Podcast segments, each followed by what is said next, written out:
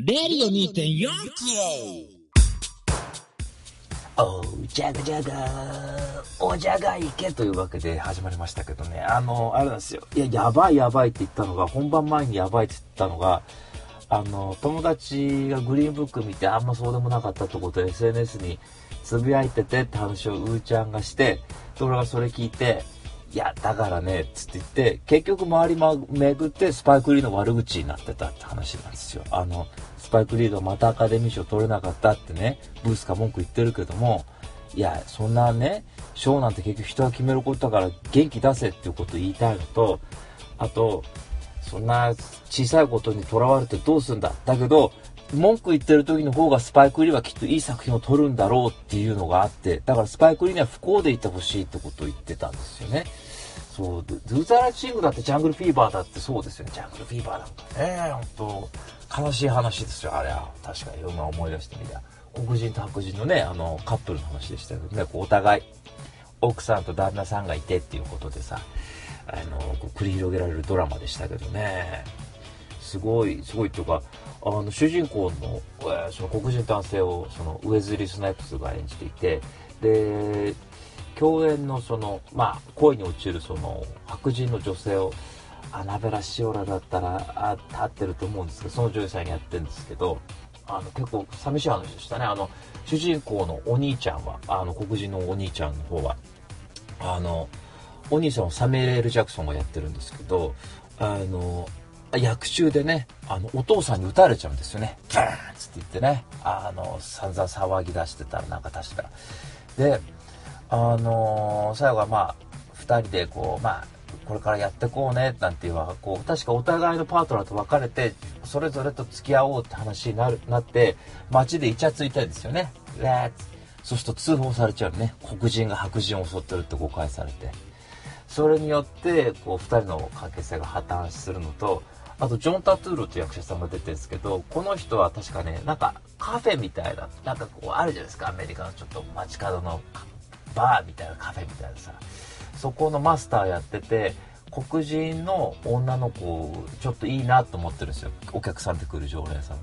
だけど周りのお客白人の連中がなんだ黒人来やがってみたいなこと言ってその自分の思いを確か告げられないみたいな人が出てくんだよね。確かでその客がなんか意地悪なこと言ってその女の子来なくなっちゃう店に。確かね。そう。で主人公のその黒人のウェズリー・スナイプスの今娘さんがいるんだよ確か。で最後こうもう別れてこうもう打ち打ちひしがれてるところに想像で自分の娘が最後売春婦になってるっていう図を想像してギャーって騒いで終わっちゃうんだよね。嫌な映画だったねあれは。で途中で。いやでもスパイク・リーはこの時いいんですよ。黒人万歳っていう点でもないわけね。つまりこのた多分ね今思い出すとだよ。あの見てないけど当時見てわーって思ったんだけどこれね割と現実の言い方って言った時にね俺と大ちゃんの言い方なんですよ。この言い方。割と悲劇のとこを言うっていう。でこれなんだって言ったら前にも話したけどつまりなんかポジティブなメッセージが嫌なんだっつうわけね。俺と大ちゃんの好きなものっつうのは。さあ隣の人と手をつなごう。まあグリーンブック好きな私が言うのもなんなんですけど。あの手をつなごうっていうよりも大二郎よ。俺とお前の好きなものって黒人が殺されてるっていう言い方をするものだろうって言ったわけね。つまりそのメッセージって言ったものは攻撃性を帯びるっていうものにどっちかと惹かれるんじゃないかって話したら大ちゃんそれはお前俺たちの心理をついてるっていう風に言ってね。だろ？っつって言って。だからピンク・フロイドに惹かれるのもそこがあるだろうって言ったわけだからお前はビートルズは嫌いなんだってことを言ったわけねそうだっていう風に言って全部そうだとは言えないよもちろんねそんなことを思ったですね。だからそういう風に惹かれちゃうんでしょうね、やっぱ。で、映画だとそこに納得いっちゃうっていうところは2時間って尺で収まるとさ、どうもドラマに飽きちゃうってとこがあってさ、ドラマってテレビドラマのことね。あ、テレビドラマっていや、あその前に話しておくと、まあ、グッドワイフに飽きちゃってるってとこあるんですけど、もう、謎解きはもういいかなっていうようなこう感じになってきて、あと、要は唐沢俊明が、まあ、実は言うと浮気してたんじゃねえかって話があるわけ。その時は、まあ、こう、振り返ってくださいよ。その、あらすじみたいに読んでくださいよ。でそうすると実はそれは浮気じゃなくて薬飲まされてて浮気を疑惑をかけられただけだったんだっていうわけねいやそうじゃなくてさそこはやっちゃったでいいんだとでもそんなね全部そのいやわかんない旦那にだっていろんな裏があるみたいな話多分なってると思うんだけどなんかね爪が甘いですね、グッドワイフはちょっとね。結構その大きなその伏線みたいなとこが一本筋通ってるって結構好きな展開なんですけど、まあドラマそういうもの多いでしょうけど、うーんと思って、なんか飽きちゃったってと思いますけどね。まあ適当にね、こう見ながらまあ TVer だなんだって追っかけていくかなと思うんですが。で、あのドラマで言えばあのビバヒルの新作が今度やることになったんですけど、そこで主要キャラクターのディランというキャラクター、ルーク・ペリーって役者さんだったかな、演じてが亡くなっちゃいましたね、あの新作が決まる。えー、え、最近死んでました？1週間ぐらい前ですかね。えー、あ、そうだっていうあの、ほら、ブランダーっていう小杉十郎太さんやってた役、えー、死んじゃったんですね。52歳だったか、53歳。えー、脳梗塞でちょっと前に倒れて、でそのまんま、えー、亡くなっちゃったらしいですけどね。いやー、ビバヒルってのはその、すごく全部を見てるわけではないですけど、一時期 NHK でやった時なんかはね、まあよく見てましたから、やっぱ悲しいですよね。ブレンダーなんかも、その乳がんになっていろいろ大変だなって話も聞きますしね。だから今回主要キャストがまた揃うっていう話だったらしいんですよね。あの、だから、ケリー出るわ、スティーブ出るわ、ドナ出るわ。まあ、この3人はずっと出てましたからね。あの、また出るんだってとこなんでしょうけども。が出てっていうことで、まあ、その、だから、高校白書の、一番最初の高校白書のその、正式な続編というか、ことをやるみたいだったんですけどね。えー、残念ながらちょっとディランは出れないということですけど。あれですね、これって、粋な演出だとね、死んだことにしてなくてどっか遠くに行ってるなんていう風にして一応物語には関わらせるっていうパターンだってありますよね。それやられただけでこっちも泣けちゃうっていうことありますけど、えー、そういうのは悲しいなという。だから、テレビとか出てる人ってのはそのね、あのー、本当自分の家族のように思う時があるから、うん、やっぱ不法ってのは悲しいなというふうに思いましたですね。えー、で、あと、やべえやべえっつう話でいいやね、あのさっき本番前にやべえんだやべえんだって言ったのが、あの、Bluetooth イヤホンデビューしたんですよ。Bluetooth イヤホン。これはこんな便利なものはないですね、世の中に。えー、あの、最近ジョギングがブームで、そうね、だいたいもうね、8日間ぐらい連続で走ってるんですよ。もう、休みなし。もう、休むのはやめ。あの、休む日は1キロ2キロとか走ってそれで休みとするということで、とりあえず毎日走ろうということでやってんですよ。で、先週なんかはね、50キロ走ったんですよ、1週間で。ね。で、その前の週が12キロだったら50キロ。で、どうなるかというと今膝が痛いんですよ。またこういうことになるかと思いつつ。で、さっき本番前にちょっと走ってこようと思って、ダーッと今日はインターバルトレーニングだだからつまり、前にも喋ったように、1キロ走ったら500メートル休み。いや、1.5走ったら500メートル休みだったかな。まあ、とにかく、それを交互にやっていくんですよね。そして、ギャーいって、ダッといきなりダッシュで駆け出したら膝痛いんですよ。うん。いきなりダッシュは良くなかったですね。やっぱちょっとこう準備運動軽くしてから準備運動してるんですけど、こう体をもう少し温めてから GO でって出したね。ちょっと、しばらくちょっとお休みしつつ走るかなっていう感じかなと思ってるんですけど、それでも、あの、Bluetooth イヤホンなんで買ったかというと、ずっと有線のイヤホン使ってたんですよ、スポーツ用の。安いやつね。イヤホンってすぐなくしたりするから。で、それがね、なんかちょいちょい止まるっていう現象が起きて、これちょっと困るなと思って、無線だったらどうだろうっつんで Bluetooth イヤホンにして、あの、厳密に言うと完全にワイヤレスではないんですけど、イヤホン同士がこう、線で繋がれてるっていうタイプ。だから、途中にバッテリーが僕のやつはついてるんですよ。ちっちゃいバッテリーですけど、1.5時間、2時間ぐらいの充電で8時間連続再生できるっていうやつを買ってみたんですけど、素晴らしいね。ここだけで、充電必要ですね。えー、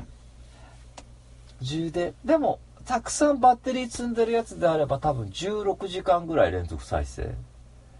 だから、そうですね。1週間に1回はどっかで僕通勤いたい1日1時間ぐらいかかるから、片道。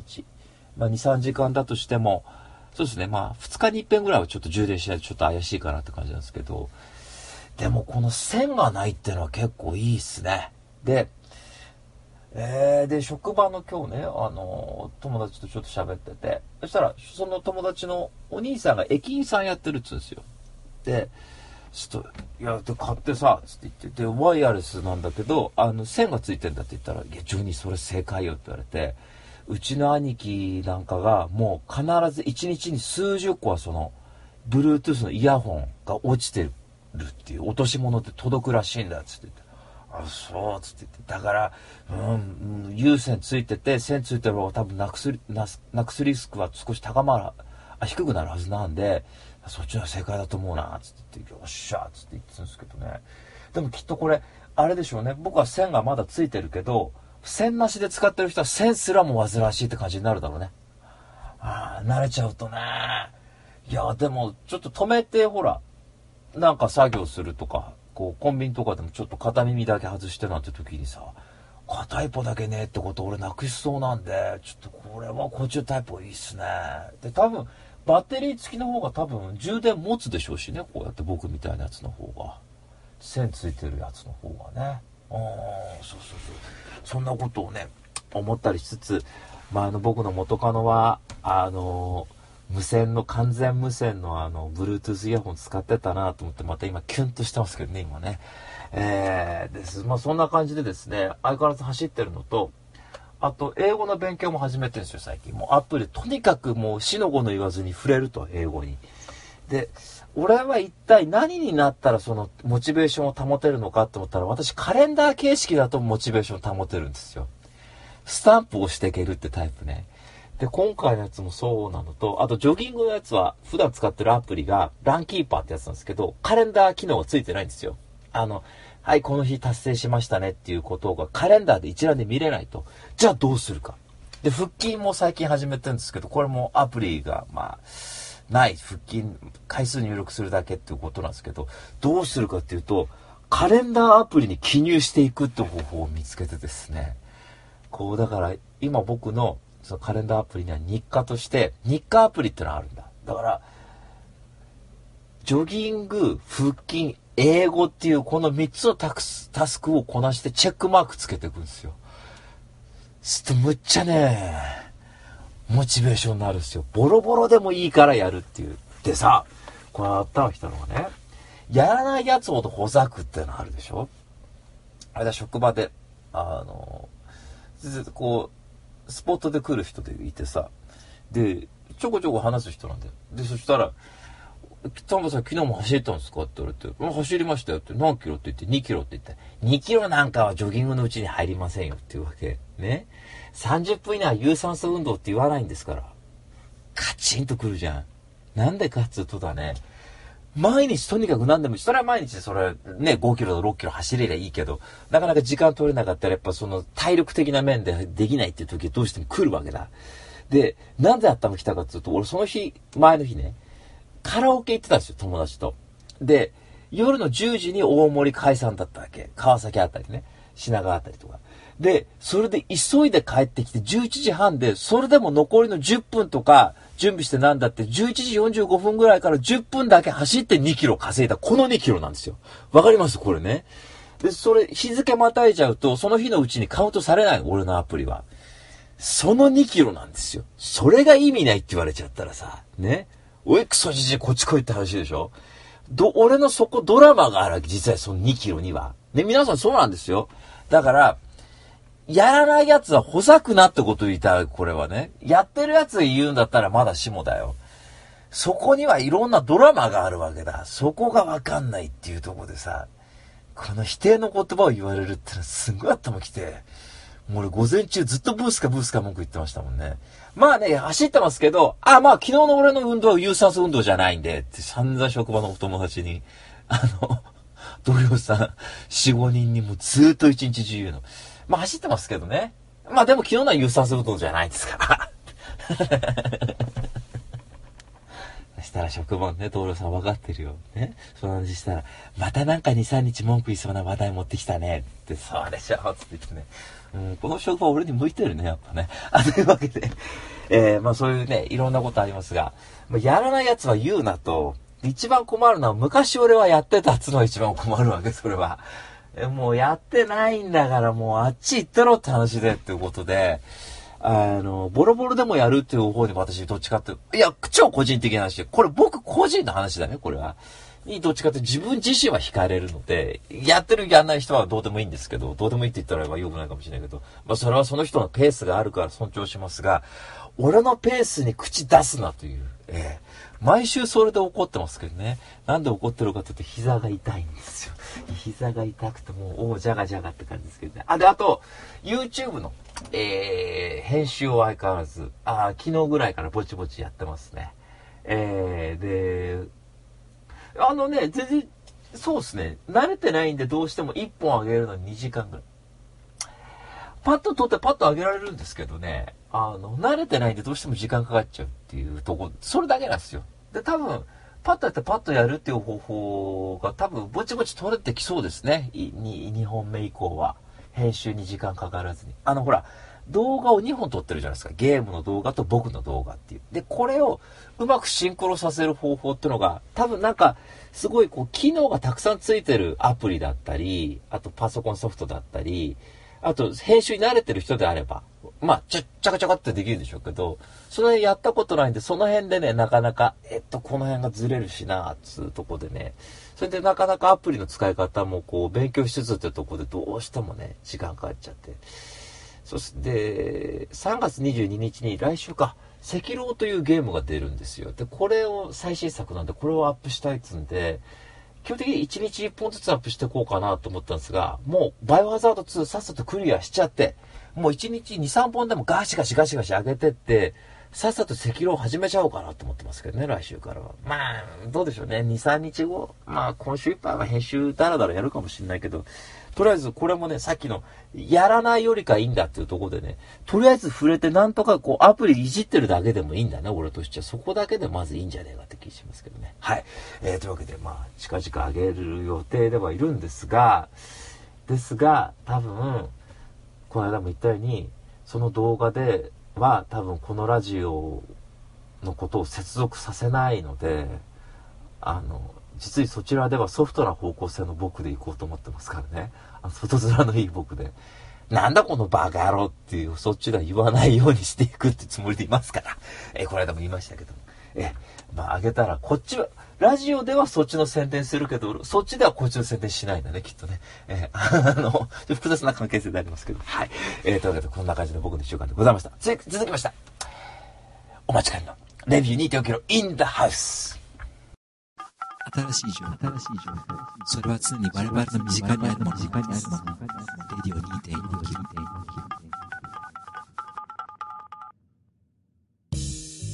はい、というわけで、えー、賞味様ねというわけで、今日1本目はですね、あ先週サクッと紹介しようとした、紹介した、えー、監督さんと脚本が、えー、キャメロン・クローで主演がトム・クルーズで、ザ・エージェントですね。はい、えー、なんですけども、まあ、先週ちょこっと喋りましたけど、96年の映画で、つって言って。で、当時見たけど分かんなくて、30過ぎのザ・エージェントだったということなんですけど、まあ、30過ぎというかもう私、アラフォーですんで、アラフォーにとっての、まあ、ザ・エージェントかなと思ってますけども。まあ、先週もちょっとお話しした通り、あの、オープニングでちょっと喋った通り、えー、その、なんだ、えー、ジェリーという男がいるんですけど、スポーツエージェント。だからマネージャーみたいなことやるんですよね。その、球球団とかスポーツのその、球団と選手の間に入って交渉するという多分役、役っていうか仕事かなと思ってますけど。で、その男がまあ、エージェント会社にいるんですけど、で、そこの会社のちょっとやり方が違うんじゃないか、こんな方法がいいんじゃないかってことを、急に夜中、なんかパッと目覚めたように急に書き出すんですよ。それ、ギャーっつって言って、そうだ、僕はなんか嘘つきみたいなことばっかやってる。でもそうじゃなくて、選手のことを考えて、これから行動していくようにしようってその提案書を会社に書くんですが、その提案書が元になって、その会社をクビになり、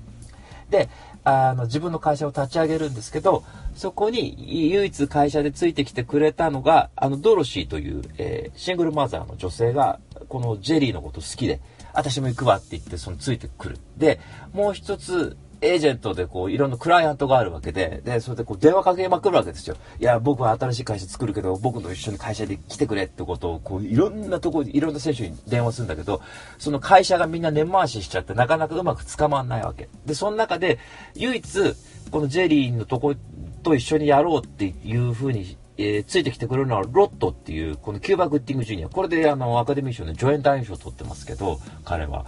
で、このロットと、えー、ロットが、その、唯一その、新しいジェリーが作った会社で、唯一とクライアントとしてやってくる。だこの3人で会社まあやってくみたいな話で、まあ、会社っていう会社もやってくるんですが、まあ、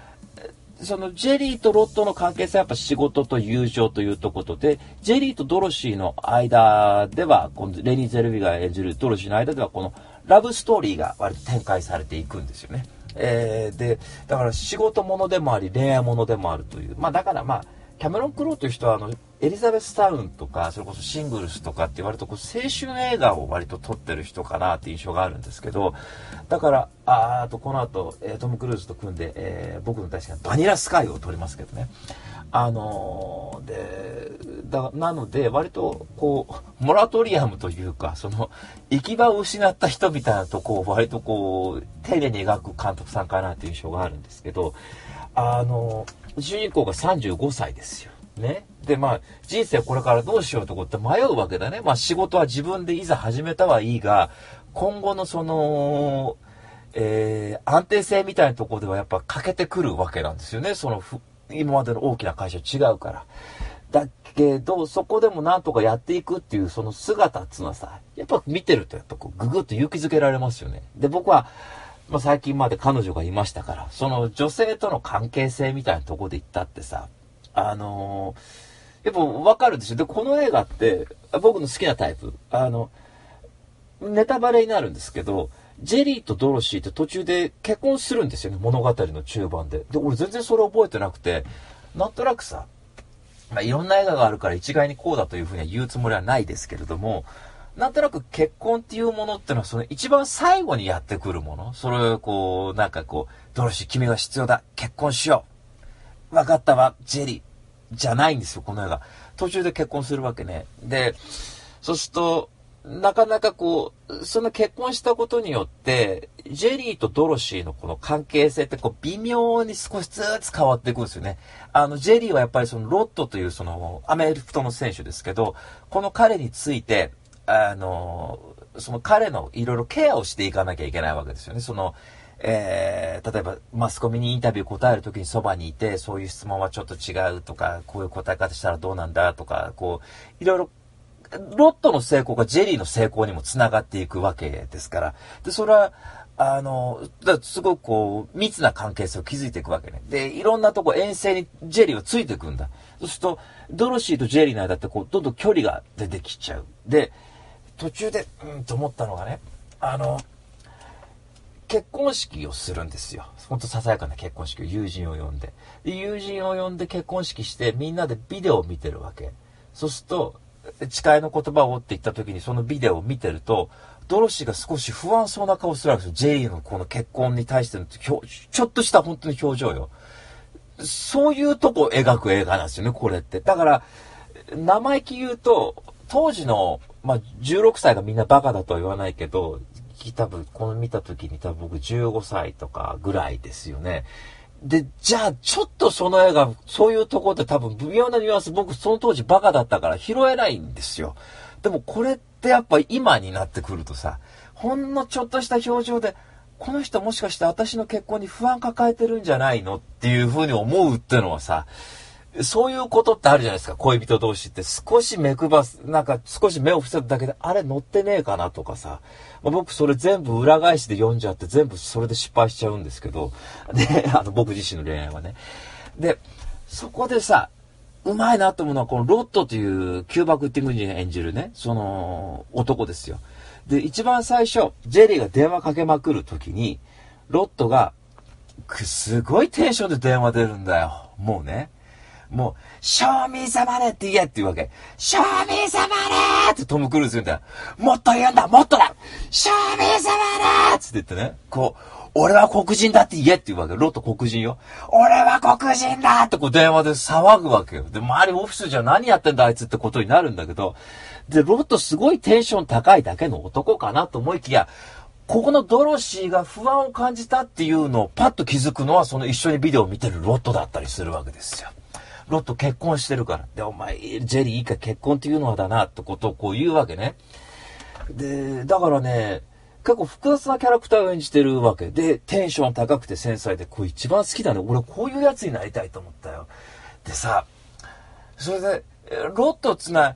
才能は確かにあるけど、すごくこう傲慢な男で、自分の成功さえ描けりゃいいんだ。自分と家族の幸せさえ受けりゃいいんだみたいな男なんだよ。だから、ジェリーはそれじゃダメなんだと。もっとその、うまいことその監督とかにアピールしなきゃダメだと。自分はチームのために尽くすというその姿勢見せなきゃ、なかなかいい契約なんか取れるわけないだろってこと言うわけね。でも、や、ロットは俺はそんなやり方じゃいかないってことまあ言ったりするんだけどさ。でもね、あの、だから、さっき言ったようにお仕事問題あり恋愛。だから、まあ、あ、愛と仕事つって言えばさ、で、友情もあるわけでね、ロットの間では。もう、これある意味人生の縮図とも言えるかなというふうに思いますよね。どっちも描いてるっていう。で、どっちも重要であるってことだと思うんですよ。やっぱり、まあ、突き詰めれば人間関係ってことかなっていうふうに思うんだけど。で、やっぱ、その、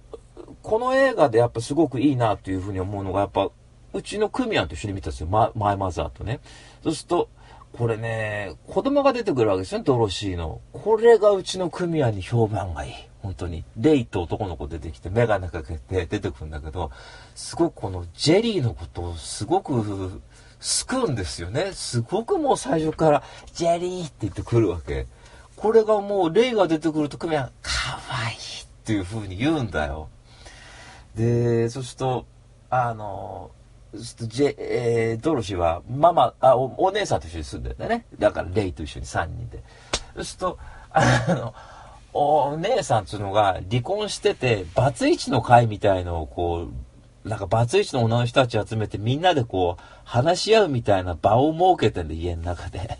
で、だから男なんて信用できないみたいなこと言ってるわけよ。で、二人でさ、そのドロシーと、ドロシーのお姉さんと二人でなんかキッチンで話してると、寝てるはずのレイが来て、ちょっとジェリーと遊ぼうとするんだよな。で、そすると、ドロシーがこっちにやってこようとすると、レイがママに見つかる大変だからって自分で自分の部屋に戻るわけ。かわいいんだよ、そういうとこ確かに。なんか、ほのぼのすんですよね。僕、その、なんか、割と、なんつうの、その、自分の人生振り返ってみても、まあわかんない。仕事においてここポイントだってことあったかもしれない。今ちょっと気合い入れなきゃなとかっていうとこって、まあそんな大きな仕事って僕やったことないけど、契約云々とかってことしたことないけど、でも日々の仕事だってそういうことあるわけですよ。あ、やばい、ここちょっと集中しなきゃっていうこととかっていうこと。で、でも、実際やっぱその、今後どうしようって不安はあってっていう。でさ、多分正社員の人だって今後一生安泰だなんてこと言えないっていう人だっているかもわかんない。それはみんな不安だってことあると思うんですよ。でも不安だけど日々は続いていくっていうとこっつうのはさ、うん、やっぱうまいことやっぱこの映画って描けてんじゃねえかなっていう。で、さっき言った賞味ザマネーだとかっていうこととかさ、あと、すごくネタバレになってくるんだけど、やっぱその、ロットは、ジェリーだってロットから教わるし、ロットたちジェリーからいろいろ教わるわけですよね。で、あの、やっぱその、すごく密な関係性を描きつつも、やっぱその世間へのアピールはこうなんだっていう、その世間みたいなことのそのあやふやさみたいなものをやっぱ作品にうまく落とし込んでるんじゃないかなと思います。あの、ロットは途中で試合の、もう映画の終盤になってネタバレになっちゃうんですが、試合の終盤で、ダーンとすごいタックルを受けて、気絶するんですよ、試合中に。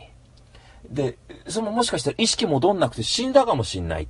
で、多分1分2分ぐらいずっともう、目を伏せたまんまなわけ。で、周り心配しますよね。で、家族だって、そのロットの家族だってみんな心配するわけだ、テレビで見てて。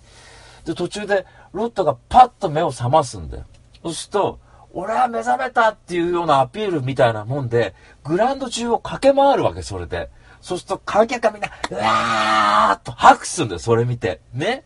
意識失った男か死ぬかもしんないって言った男か意識復活したっつって、あーすと、ロット喜ぶんだよな、それで。あ、俺は生きてるね。確かセリフなかったはず。それによってロットは世間の注目を浴びて次の契約につながっていくんですよね。で、途中でね、ロットがね、飛行場でね、最初、またひどいんだよな、ジェリーも最初。ロットだって、すごくこう、一つの、一人のクライアントでしかなかったっていうところでさ、すごく有望な選手いてっていうと、最初ロットのこと別にそんなに大事にしてないんだけど、途中で飛行場でさ、なんかスポーツ選手のインタビューみたいな番組があって、ロットがさ、なんでこの番組出るやつっていつも泣くんだろうなって言ってるわけ。インタビュアーにインタビューされていつも泣くんだよ。家族のサポートのおかげで今自分はこうしてできる。そうするとロットそのね、意識復活した後その番組出て、実際自分それで泣くんですよ、ロット。家族のサポートのおかげだし、そして何よりもジェリーに感謝を言いたいっていう風に言ってわーっと泣いて、そこでね、このキューバ・グッティング・ジュニアの役っていいんだよ、ロットって。わーっと泣いたそのインタビュアーにハグするんだよね、いきなり。って、その喜びをそのダイレクトに伝えるわけ。とっても僕はこういう人好きだね。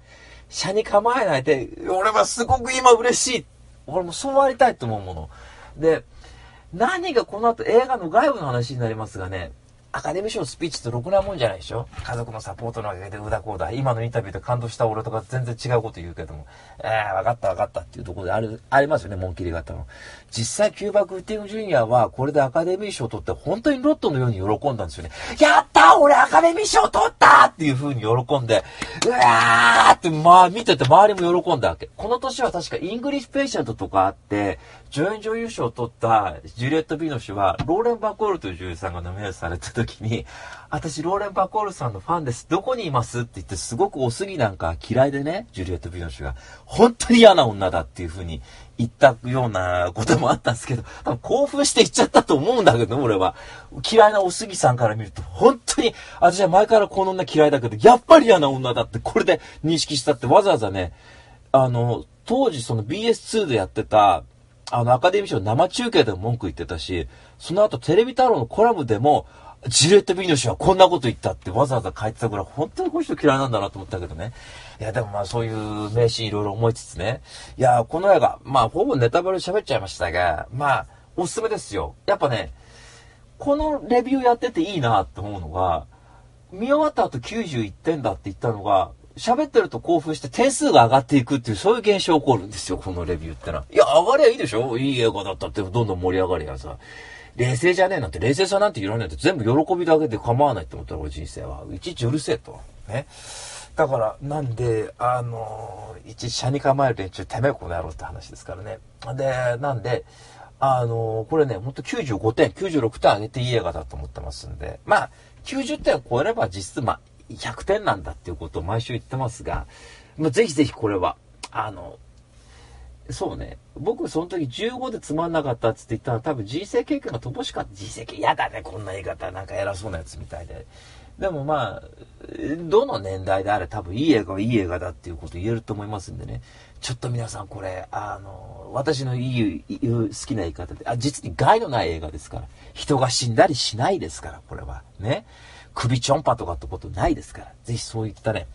えー、いい映画だというふうに思います。誰も傷つかない映画。まあ悪役みたいなのはいますけど、でもそれもいいんだね、なんか。えー、というわけで、えー、とても傑作だったと思ってます。はい。というわけで今日の1本目は、もうジョニー大絶賛の、えー、監督さんと脚本がキャメロン・クローで、えー、ちなみにキャメロン・クローは他の映画も実に素晴らしい映画を撮ってますので、これ気になった方、多分この人は基本的にこういった映画たくさん撮ってますね。ああ、あ、僕は、そうですね、やっぱバニラスカイとか、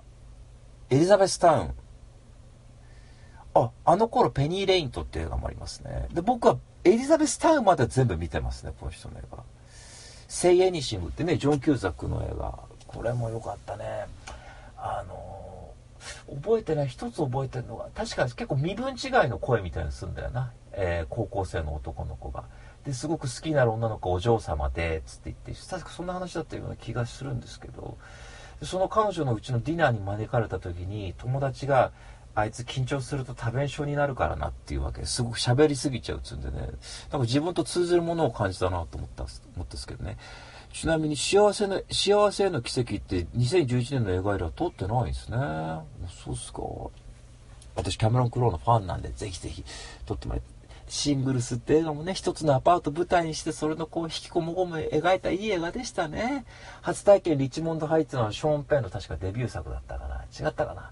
えー、うちの大ちゃんが好きだったあの人。えー、名前出ないね名前出ない。ジェニファー・ジェイソン・リーが出てる映画でしたね。そうそうそうそう。まあ、とにかくエリザベス・タウントとか、あの、人生に迷ってるそこのあなた。あの、ぜひぜひ、キャメロン・クラーの映画はね、あのー、おすすめですんで、え、あの、見てみてください。あの頃、ペニー・レイトとはも好きじゃなかったけど、まあまあ、とにかく、えー、というわけで、今日の1本目は、ザ・エージェントでした。はい、えー、で、続いて2本目ですがね、2本目は劇場最新作の情報をバシバシ喋りたいなと思ってるんですが、えー、どうしても喋りたい。えー、あれ。あれって出ないね。あれ。あれあれなんですよ。職場でも、あれそれ、えー、っと、つって言ってますけど。えー、じゃあ、わかった。ちょっと劇場最新作の前に、あの、1時間半までだったら、あの、音質が下がらないので、あの、いきますね。えー、おすすめの映画。先週もちょろっと喋りましたが、えー、今週2本目は、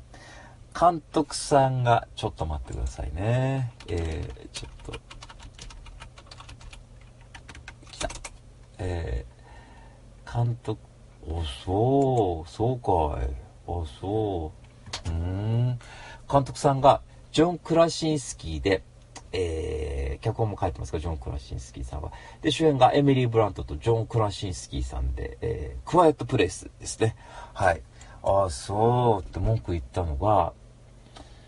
映画 .com の評価だとこれ3.3で評価が悪いんですよね。低い方ですよね、きっとこれ。で、ムービーウォーカーでも3.2。で、ヤフー映画でも3.2だと、納得がいかないですよね。やっぱり大衆はバカだっていう風に言いたくなっちゃう。三島由紀夫みたいなこと言ってますけど、三島由紀夫じゃないか。なんか急に古い、なんかこうエリート主義みたいなこと言ってますけどね。私はこれは傑作だと思って。で、あのー、ストーリーが、あのー、隕石が落ちてきて、その隕石にエイリアンが住んでいて、そのエイリアンって盲目なんだけども、音に敏感で、音を立てることによって、ガオーッと襲ってくるエイリアンが地球にいるという設定の世界が舞台の話ですね。なんです。で、だから、主人公たちは声を立てられないですよ。喋ったりできないわけ。例えば今言ったらラジオ撮ってると、もうやってるだけでエイリアンやってきちゃうから、やーね。で、一番最初見た時にね、あの、一番最初で1回しか見てないけど、オープニングのシーンで、これ何の情報も入れずに見た。先週も喋ったけども。そうすると、だからどういう話か知らない俺は。そうすると、いきなり主人公たちが、このスーパー、もう、もう廃墟と化したスーパーにそこで缶詰に集めてんだ、食料。で、そこで、みんな裸足なんだよ。基本的に裸足ですね、これ、外に出るときは。音立てて靴を立てるでしょ？ね？そこの OL さん。ね？ヒールのある靴履いてるあなた。そんな靴履いたらどうすんの？ね一発で殺されますよ、そんな音立ったらね。だからみんな音立てないに、裸足。で、そこで、主人公の家族、まあ夫婦いて、奥さんいて、旦那さんいて。で、これ実際の夫婦が演じてんだね。ジョン・クラシンスキーさんっていう旦那さん、男の人。で、エミリー・ブラッドさん。あの、あれだ。プラダを着た悪魔とか、オールユニート・イズ・キル出てる女優さんですけど。で、そうすると、娘が1人いて、でその下に子供が2人いるんだ。男の子2人が。3人兄弟。そうすると、ちっちゃい一番下の男の子、おもちゃ欲しがるんだよ。ね？そしたら、それはダメだよっていうふうに言われ音になるおもちゃだから。でもお姉ちゃんがさ、両親がいない、あの、少し先歩いてる先にさ、あの、渡しちゃうんだ、そのおもちゃを。そしたら、橋渡って、じゃあこれから家に帰りましょうって言ったタイミングで、そのおもちゃが鳴るんですよ。ピャン、ピャン、ピャン。まり、えね俺、なんだかわかんない。なんで怯えてんのってわかんないわけ。ねすと、林の中で、カタカタカタカタカタカタ、ギャー子供殺されちゃう、それで。一番最初、ちっちゃい、一番最初5歳の男の子。ねあー、出たで、こういう世界だってわかるんです。そうすると、いろんなね、こう、そうすると、お父さんのもなんか科学者みたいんで、なんとか他の地域と交信しようと思って、その、農場みたいなとこ住んでるわけね。で、そこでこう、家族で住んでんだけど、だから、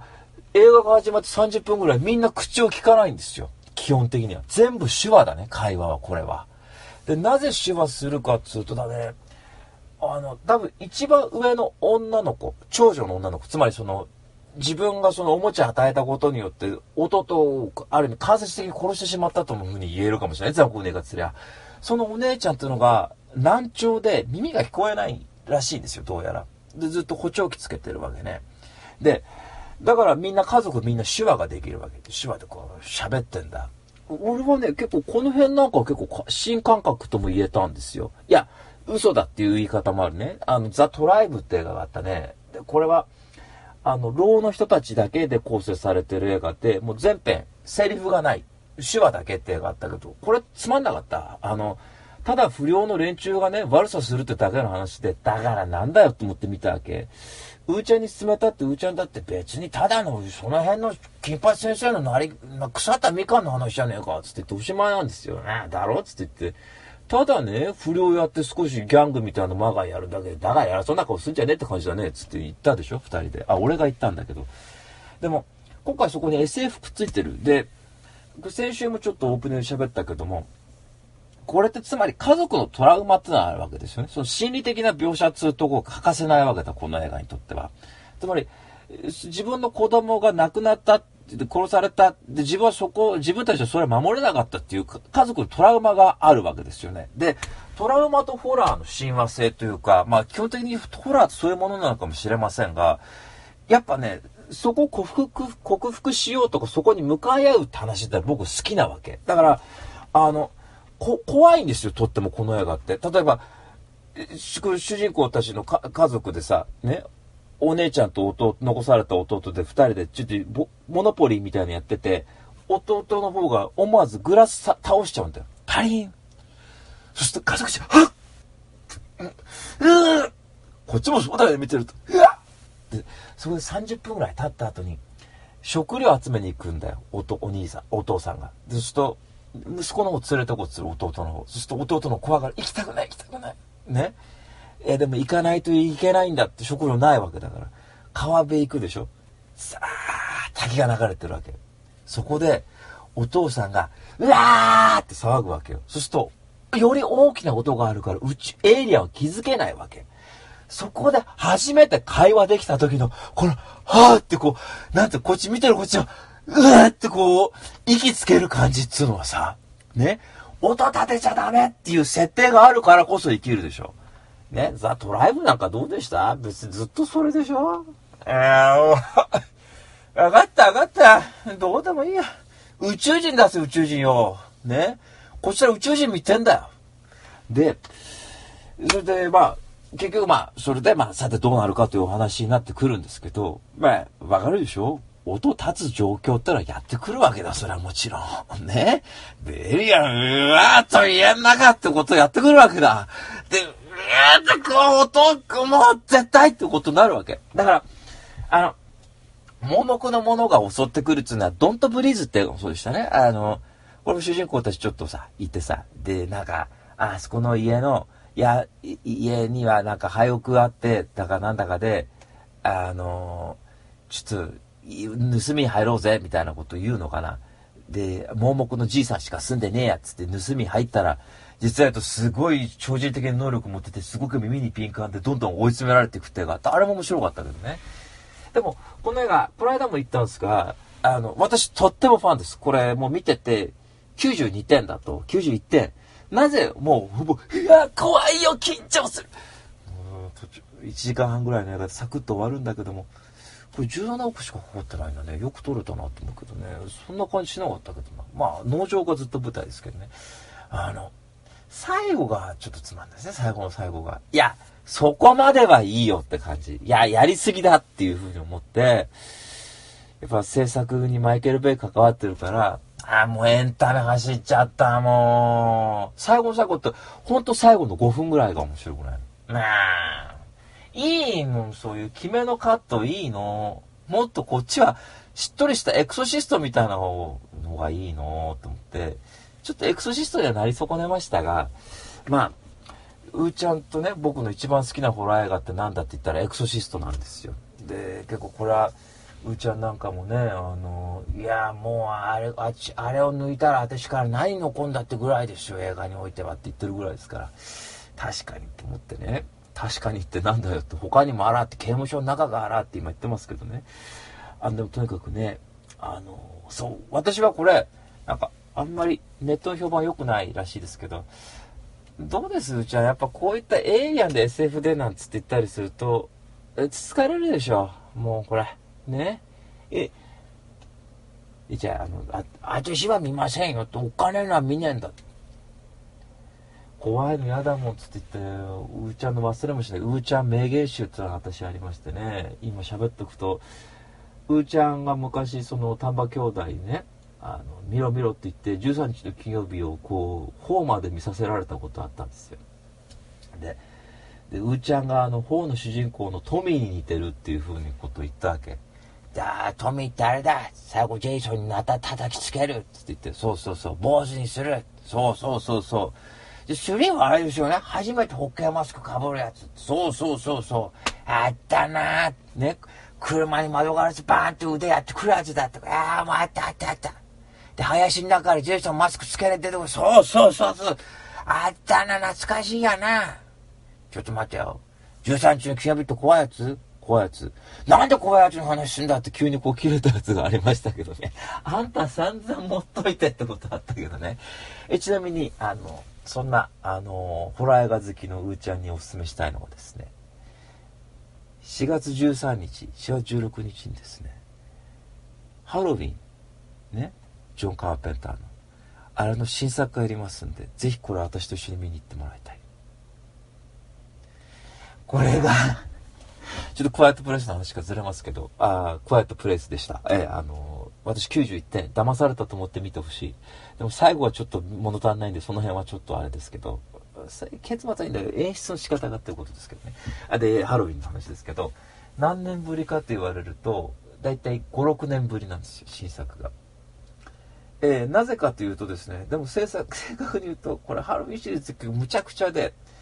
今回作る2019年版のハロウィンってのは、1の一番最初の1の続編なんですけど、で、これジェイミー・リー・カーツっていう女優さんがまた引き続き出てるんですけど、途中、ハロウィン H2O という、ハロウィン・レザレクションという作品にもジェイミー・リー・カーツ出てるんですよ。で、H2O という作品で殺されるんですよ、ジェイミー・リー・カーツ。ワンのヒロインとして出てきて殺されちゃうわけ。だから、多分、これまでの H2O とか、ハロウィン・レザレクションとか、ハロウィン6、ハロウィン5、私に出してハロウィン4っていうのは、ハロウィン4っていうんで、ジェイミ・リー・カーチの娘が出てきて、それが、ハロ、えー、この、マイケル・マイヤーズだったかな？っていうこの、に狙われるんですけど、多分この辺は全部忘れてくれで、一応40年後の作品として見てくれってことになってるっていうね、そういう作りになってる。ええー、そうなんですよ。なので、潔いといえば潔いですし、で、なぜ5、6年ぶりかというとですね、途中またハロウィンリメイクしてるんですよ。これはロブゾンビという確か作品、えー、ボブゾンビだったかな？ロブゾンビだったと思う。そういう監督さん、ミュージシャンらしいんだけど、この人があのリメイクしたリブート版があるんですよ。で、これ1、2あって、1は結構面白いんだけど、2はも面白くない。で、これは1と2は実際、ジェイミー・リー・カーティスが40年前にやった1と2のリメイクでもある、その1と2のリメイクを2010年代にまたやってるっていう、ちょっとね、ややこしい感じになってるんですが、今回はあくまでわかんない。2の設定引き継いでるかわかんないけど、とりあえず、ジェイミリー・カツが一番最初にやった1の続編、え、をやると。だから、えー、60歳、70歳近くなったジェイミリー・カツが、そのマイケル・マイヤーズと戦うという話になるんですけど。人気ありますね、やっぱハロウィンは。あの、ハロウィン、悪魔の生贄が多分、ホラー映画の今一つの流れ作って、わかんない。適当なこと言ってる。で、このハロウィンで割とシリーズ化するという流れができて、それでジェイソンみたいな。だから悪魔の生贄が多分大元、まあその前にもホラー映画ってものあるでしょうけど、エクソシストが多分すごくまずドーンでも、ローズマリーの赤ちゃんとかこう、ちょっと違うじゃないですか。雰囲気、テイストが。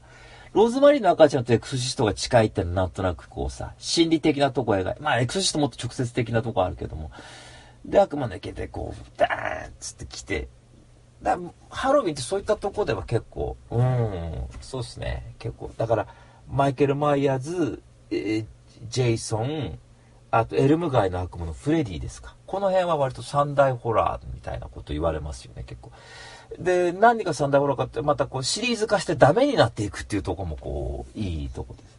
えー、そうですね。あ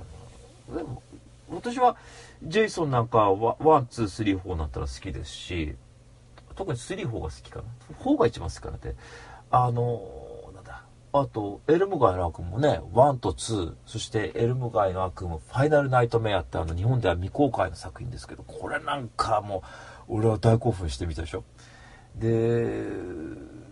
ジェイあハロウィンも、ハロウィン1と4が面白いんだよね、4が。4は DVD で見た時に、そのコミコンっていうかそのファンフェスティバル見たんで、もう4の話だとわーってみんなしてたもんだって。面白いですよ。4からまたちょっと3部作みたいになってくるんだね、ハロウィンってのは。いろいろ面白い人は追っかけていくとね。ぜひこの辺もちょっと見ていただきたいですよね。ちなみに、あの、13日の休日はリメイクされてますけどね、1から4までのこう、エピソードをギュッと詰め込んだやつ。これも面白かったですけどね。えー、結構ボロクソ言われてますけどね。そうか、と思って。リブート結構好きなんだね。あの、テキサスチェーンソーとか悪魔の系の。テキサスチェーンソービギニングってなると俺の人生一番嫌いな映画の一本になるから、ちょっと話変わってきますけど。まあ、とにかく話ずれましたが、いろいろと。えー、というわけで今日の1本目。あ、2本目。監督さんがジョン・クラシンスキーで、えー、途中で切ってください。こっちさん編集してなんかうまいこと。かつてジョン・クラシンスキーで、あの、主演がエミリー・ブラントさんで、えー、クワイト・プレイスでした。はい、えー、で、続いて3本目ですがね、3本目はどうでしょうね。劇場最新作。まあ、また明後日収録なので、1本な、何本か撮っとかなきゃいけないんで、多分もうもう1本かなと思ってますけど、どうです？えー、SF か、割と、おじいさんの話かどっち聞きたいかどっちですかこれうちゃん。SF 揃いで OK。そんな SF 好きのあなたに送る。ね。えー、今日の3本目は。えー、これね、噂によるとね、日本で多分100人ぐらいしか見てないんじゃないかって言われてる映画ですけど。そんなことないかね。えー、今日の3本目は、えー、監督さんがですね、クリスチャン・リバースで、えー、主演がヘラ・ヒルマーで、移動都市モータルエンジンですね。はい、えー、です。えー、で、ストーリーがですね、あのー、まあ、原作が、えー、フィリップ・リーブという人の移動都市という作品があるみたいなんですけど、で、ストーリーが、あのー、60分戦争という戦争が昔起きて、古代の文明によって地球がもう滅んでるんですよ。ブーンで、多分、西暦で言えば多分、そうね、西暦3000年ぐらいの世界。で、地球が滅んでから多分1000年ぐらい経ってる。で、その世界では移動都市と言われる、あの、大きな都市に下にこう車輪みたいのがついてる。だからロンドンとかっていうとロンドンの一都市がその移動都市として動いて弱肉強食の世界になっていて、そのロンドンが他の都市を食ってたりするんですよ。ガブーっつって資源持ってるからってガーで、そこで、あのえー、っと、ヘスターという、あの、女の子がいるんですけど、この彼女が別のロンドンに狙われる小さい都市に住んでるわけ、最初。ギャーって飲み込まれちゃうその都市。ブーンね。だから、結構迫力あるよ。で、こう大きな街。だから、藤沢市が動くみたいな感じ。ブーンね。八王子市が動くみたいな感じです。グーそこに何千人と多分住んでんだから。ね。でそういう世界があるわけ。で、そこで、まあ、こう、その、ヘスターという女の子は、その、実際と、あの、ロンドンにいる、あの、バレンタインという男に昔、お母さんを殺されてて、その復讐をするというのが、まあ、一つのメインのストーリーになってくるんですけど、で、そこのヘスターと一緒に行動するのが、あの、トムという男の子がヘスター、最初トムはそのずっと移動都市に住んでるんだけど、ロンドンに住んでるんだけど、そこでちょっとこう、バレンタイン狙われてるヘスターを助けたことによって、こう、一緒にヘスターと行動を共にしていって、ロンドン以外の他の、こう、世界も知っていくっていうこともまた話に関わってくるんですけど、あの、多分すごく、あの、ロンドンが他の都市を飲み込むっていうのってのは結構その、割と政治思想的みたいな見方すると結構わかりやすいじゃないですか。こう、実際そのイギリスの多分国の成り立ち方みたいなことの一つの側面として言えるのがやっぱりほら他の都市とか植民地みたいなことしてってこう割と大きな国になったわけでしょ？すごく帝国みたいなこと気づいた時期があるわけでと思うとなるほどなと思うわけなんですけどまあそこら辺はこの間紹介したあのアリータ・バトルエンジェルと共にですね結構分かりやすいテーマかなというの思うんですよ。で分かりやすいっていう点で言えば移動都市っていうことで移動をしてその資源をどんどん自分に吸収していくっていうことをその心情としている思想を持っている人たちもいれば方やすごく巨大な壁を築いて半移動と半移動思想というかその移動しないで自分たちだけでその割と資源を守っていくっていうグループもその世界の中には存在するわけ。でそうするとバレンタインなんての目的は、そこに踏み込んでいくってことが目的であるってことが分かっていくんですよ、見てると。で、どうやって踏み込んでいくか、どうやってその巨大な壁を崩すかっていうなると、昔古代が作ったそのエネル技術、それ古代って言われるのは1000年前、だから2000年ぐらいの世界では、なんか、すごい反重力物質みたいので、それが暴発したことに、すごい巨大なエネルギーが暴発したことによって、今、この地球は、こういう荒廃した世の中に、世界になってしまったということがあって、その近代のテクノロジーを使って、あの、その巨大な壁を崩そうとしてるんですよ。で、その巨大な壁に住んでる人たちっていうのは、大体アジア系の人たちだったり、アフリカ系の人たちとか、多分インド系みたいな人たちとか、インド系って言い方正しいかわかんないけども、あの、が、割とこう、いるわけ、そこのグループでは。で、そこにロンドンがっていうのってのはさ、結構その、見方によってはさ、やっぱこの、白人のそのやってきた歴史みたいなことを、こう、やっぱ俯瞰して見ている作品でもあるかなっていうふうに思うわけ。でも、ここでね、すごくいい、いいって言ったって別にそんな描き方はたくさんあるので、小説なんかでいや、切りないじゃないですか。きっと漫画とかで言ったって話広げ。だから、まあその辺はなっていうふうに見て思うわけなんですけど、やっぱ移動都市っていうものの存在かなって思います。この映画を支えているのは。で、あの、その、古代の技術が優れていたってんで言えば、まあ、僕なんかの言い方ですれば、やっぱ単影ガンダムとかそうですよね。その昔の技術によって今滅んでいるが、昔の技術はすごかったっていう点で言えばさ。で、なっていくと、そこで、あの、結構見てて、だから、割とね、こう、よくわかんないんですよ。結構主人公とか登場人物だけの会話だけで成り立っているような、こう、設定でどんどん物語が進んでいってしまうので、で、僕、この映画、海老名の劇場で見たんですけど、朝8時10分からの回で見たんですよ。だから、もうほぼほぼ頭がぼーっとしてる状態でいろんなこと言われても詰め込んでいけないんですよ、どうしたって。いやまあなぁと思って、移動都市って言うけど、話の物語、物語のこう、あの、メインとなる展開は、ほとんどその移動都市以外の世界なので、うーん、どうなのかなと思って見てたんですけど、ここに出てくるのがですね、あの、ヘスターを狙うロボットアンドロイドみたいなやつが出てくるんですよ。で、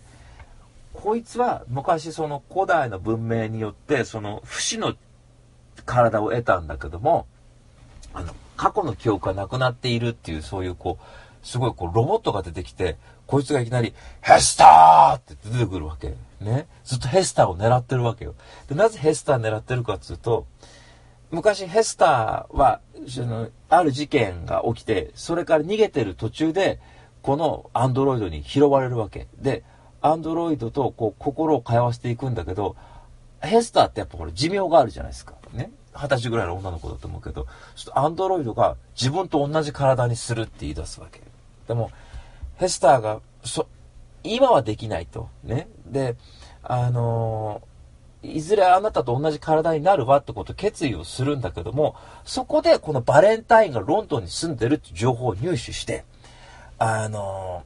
それでそこのアンドロイドのとこを抜け出す、逃げ出すんですよ。それからアンドロイドは捕まっている状態だったら、それバレンタインが解放して、それから、ヘスターってずっと追っかけ回すわけ。ターミネーターみたいな話になってくる、途中から。で、こいつが必要に追っかけてくる。本当にずっとヘスターを。物語途中から。ちょっと、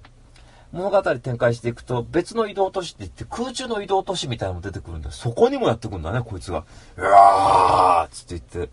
うわ、また来たってこっちも大騒ぎですよ、見てると。空までこいつ追っかけてきやがったっつんでね。で、そいつが割となんだかんだであって、倒れる瞬間に自分のその人間だった時の記憶とかっていうのをファーッと思い出すっていうシーンが入ってくるわけ。ヘスターが小さい頃に自分にやってきて、でね、自分に人間になる時には、人間の時には、あの、子供がいてっていうことの記憶をわーっとそれで思い出してくるの。ヘスターと正しい記憶から自分人間だった時の記憶も。そうするとこう、自分は人間だった時の感情を思い出したっていうわけ。まあ、ターミネーター2と近いですよね。名シーン。いや、うちは分かった分かった。ね。あの、エドワード・ファーロンが涙を拭いて、人間がなぜ泣くか分かったような気がするって言った。もう今、うちはもう大騒ぎですよ、これ。たまんねえなって言ってますよ、これね。あんな家がありましたかね、エドワード・ファーロングは可愛いしね、つって言ってますけどね。で、それで、だからね、そこなんかが結構ジーンとくるわけさ。で、あの、結果、えー、まあ、あんま言いたがないですけどね。まあ、結局その、まあ、白人が悪いんだっていう言い方は、ちょっとこれ、俺も極端だけど、その、まあ、ロンドンとかその大英帝国みたいなことのその植民地主義的なその考え方が違うんじゃねってことを言ってる映画だっていうふうに思うんだけど、やっぱ、まあ、結構その割と融和思想というか、立場が違うけどお互い手を携えようとする人たちの物語でもあるわけね。で、やっぱそこってのはさ、ね、そんなものあらって言ったってだよ。やっぱいい話じゃんっていうふうにやっぱ見てて思うんですよね。で、なんだけども、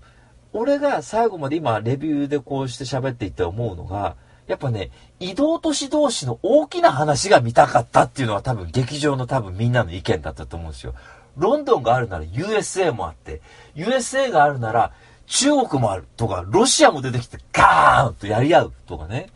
そういうものでもよかったんじゃないかなって思うんですが、この移動都市という作品小説の、多分なんか4部作ぐらいあって、多分この後はそういう話になるかもわかんないね、もしかすると。でも、あの、すごくね、良くも悪くもなんですけど、あんまり演出で勝負してない映画かなと思います。それがこの映画の強みにもなってると思いますけど、だから、すごくつまんないっていう人もいないけど、100点満点だっていう人もいない映画かなっていうふうに思いますね。えー、なんで、外れねえんじゃねえかと、手堅い映画だったっていう印象が結構あります。はい。なので、その辺がまた、手堅いと、そこら辺が評価分かれるんじゃないかなって気もしますけどもね。えー、でも、一つ言いたいのは、確かこれ僕公開前、確か3ヶ月前とかの時には、3D とか IMAX でやりそうな感じだなと思ったんですが、多分、もうね、劇場公開して1週間でもう上映回数が海老名の映画館で1回しかなかったので、多分誰も見てないんですよ、この映画。あの、えー、で、大ちゃんにも、いや、移動都市モーターレンジン見に行ったんだと。なんで見に行ったって言ったらさ、ピーター・ジャクソンだからですよ、それは。制作ピーター・ジャクソンやってるわけですけど、この人はローロード・オブ・ザ・リングですからね。それはロード・オブ・ザ・リングの監督が制作するってなったら、こっちそこそこ劇場に行くだけの金あるから、ピーターね、友達だから俺の。で、この人は、それこそ、うーちゃんとか行ったらもう大変ですよ。春持ってますからね、この人は。あ、2001年の春ですね。ええ。撮影で使った春あるでしょ？あのコ、コンピューターの。あれがオークションに出た時も買ったのがピーター・ジャクソンなんですよ。で、映画のコレクションってむっちゃ持ってるの、ピーター・ジャクソン。その中で、いや、これ春なんだけどさ、こっち見てると、腹持ってるこいつね。そういう男だから、そいつが映画作ったっつんだったら、それやっぱ見に行かなきゃいかないわけ。同じ。まあ俺はそんな映画たくさん見てないけども、あの、やっぱ春でテンション上がる自分がいるから。それで行ってね、まあ、でできれば、クリスチャン・リバースって人はずっとピーター・ジャクソンと、えー、制作とかスタッフやってたみたいだけど、できればピーターに撮ってもらいたかったですね、僕は。えー、ピーターが撮った移動都市を見たかったという。で、あと、IMAX3D で見たかったですよやっぱ多分これ IMAX3D で海外でやってそうな匂いがするんですよ。あ、最後だって IMAX で出てたからね、あの、えー、スタッフロールでは。ぜひね、こういう大きな映画やってもらいたいんで、な、おさまつさんの劇場とか、どうでもいいだろうって話でさ、あんなものは。えー、またこういうこと映画差別してますけど、あの、でも、あの、でも劇場がすごい混んでました。あの、この映画では混んでなくて、なんかラブライブとかって映画を朝からやってたみたいで、すごいオタクのお兄さんたちがみんな、やべえや、今回京子死ぬらしいぜとかってすごいそれで盛り上がってて、俺はその中移動都市に黙ってチケット買って見てるっていう感じでね。であと、ヤマトもやってたんで、確か。それでもうなんか、ヤマト世代のおじさんたちが、カシャってその劇場のポスター撮ってましたよ。ええそんなんでね、移動都市多分誰も見てないので、あの、意外と間に合ぶれる映画じゃないかなと思ってますけども。でも、なんか映画 .com だと6600人が見たいって言ってるみたいなんで、あの、そんなに見てない人もいないのかなと思うんですが、でもこの6600人、6300人か、は、本当に移動都市が見たい6300人ですからね。あの、他に広がる6300人じゃないかなというふうに思いますけども。でも僕はなかなかおすすめの一本ですんで、ぜひこれ、皆さん、もうちょっとこれやる頃には、レベル乗る頃にはちょっと劇場でやってないかもしれないけども、あ DVD だったら見てください。はい。というわけで今日の3本目は、えー、あと出てくるのがね、途中で出てくるジエっていう韓国の女優さん、あ、ジエっていう女優さんがやってる、アナ、アナっていう、その、女のキャラクターが出てくるんですよ、女性のキャラクターが。この人かっこいいんですよ。ちょっとリーゼントみたいな頭して強くて、アナかっこいいで、ジエもそんなに顔が綺麗なタイプじゃないのね。結構こ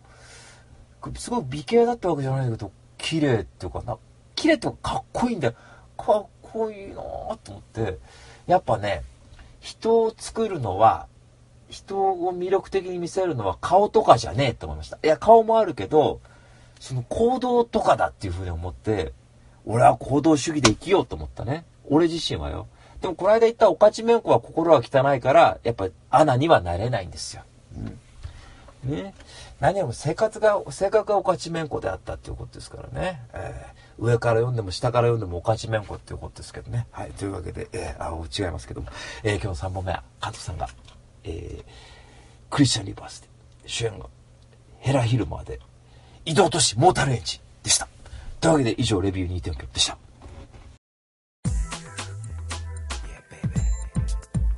君に夢中さハマって上下上下レディオにてはい、というわけでエンディングですけどね、あのーこの間カラオケ行った時に、あのアニメ好きの男の子いてね、で、その彼がね、シティハンター見ました、丹波さんって言われて、あ、見たよ。ってすごいつまんなかったね。って言ったら、いや、面白かったじゃないですか。って言ってて、シティハンター知ってたから俺いいんですよ。って言ってて、あー、その言い方は納得だと思ったね。だから、あの僕はね、あの30点の映画だっていう風に言ったけど、あの、多分ね、前のレビューで言ったけど、シティーハンターすごく好きな人だったり、思い入れある人だったら多分楽しめるんですよ、この映画。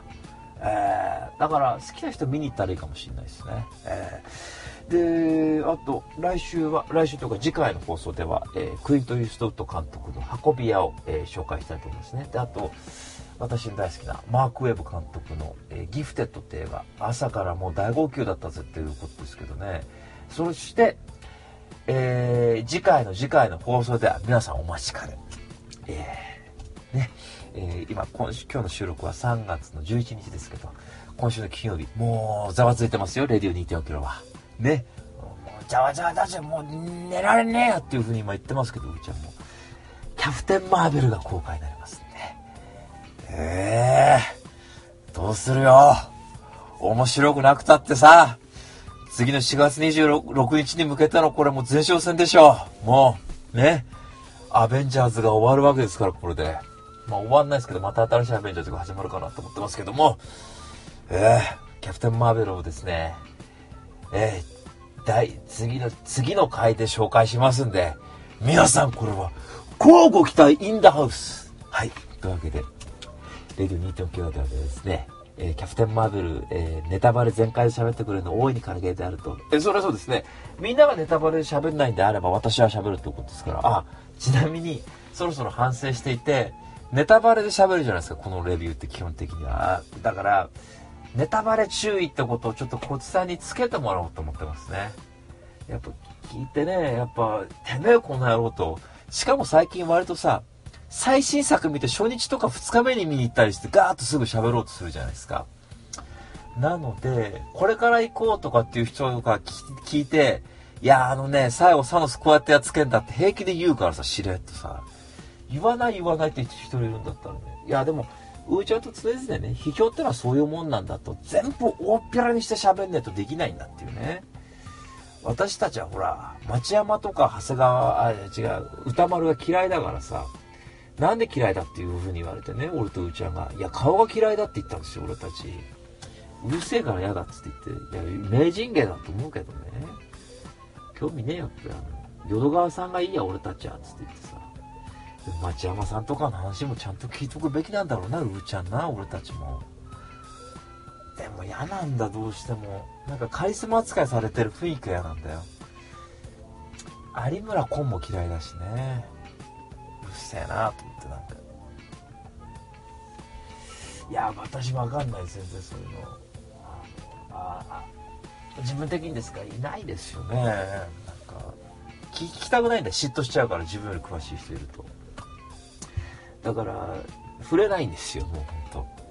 当だから、悔しいから見ないことにしてるから、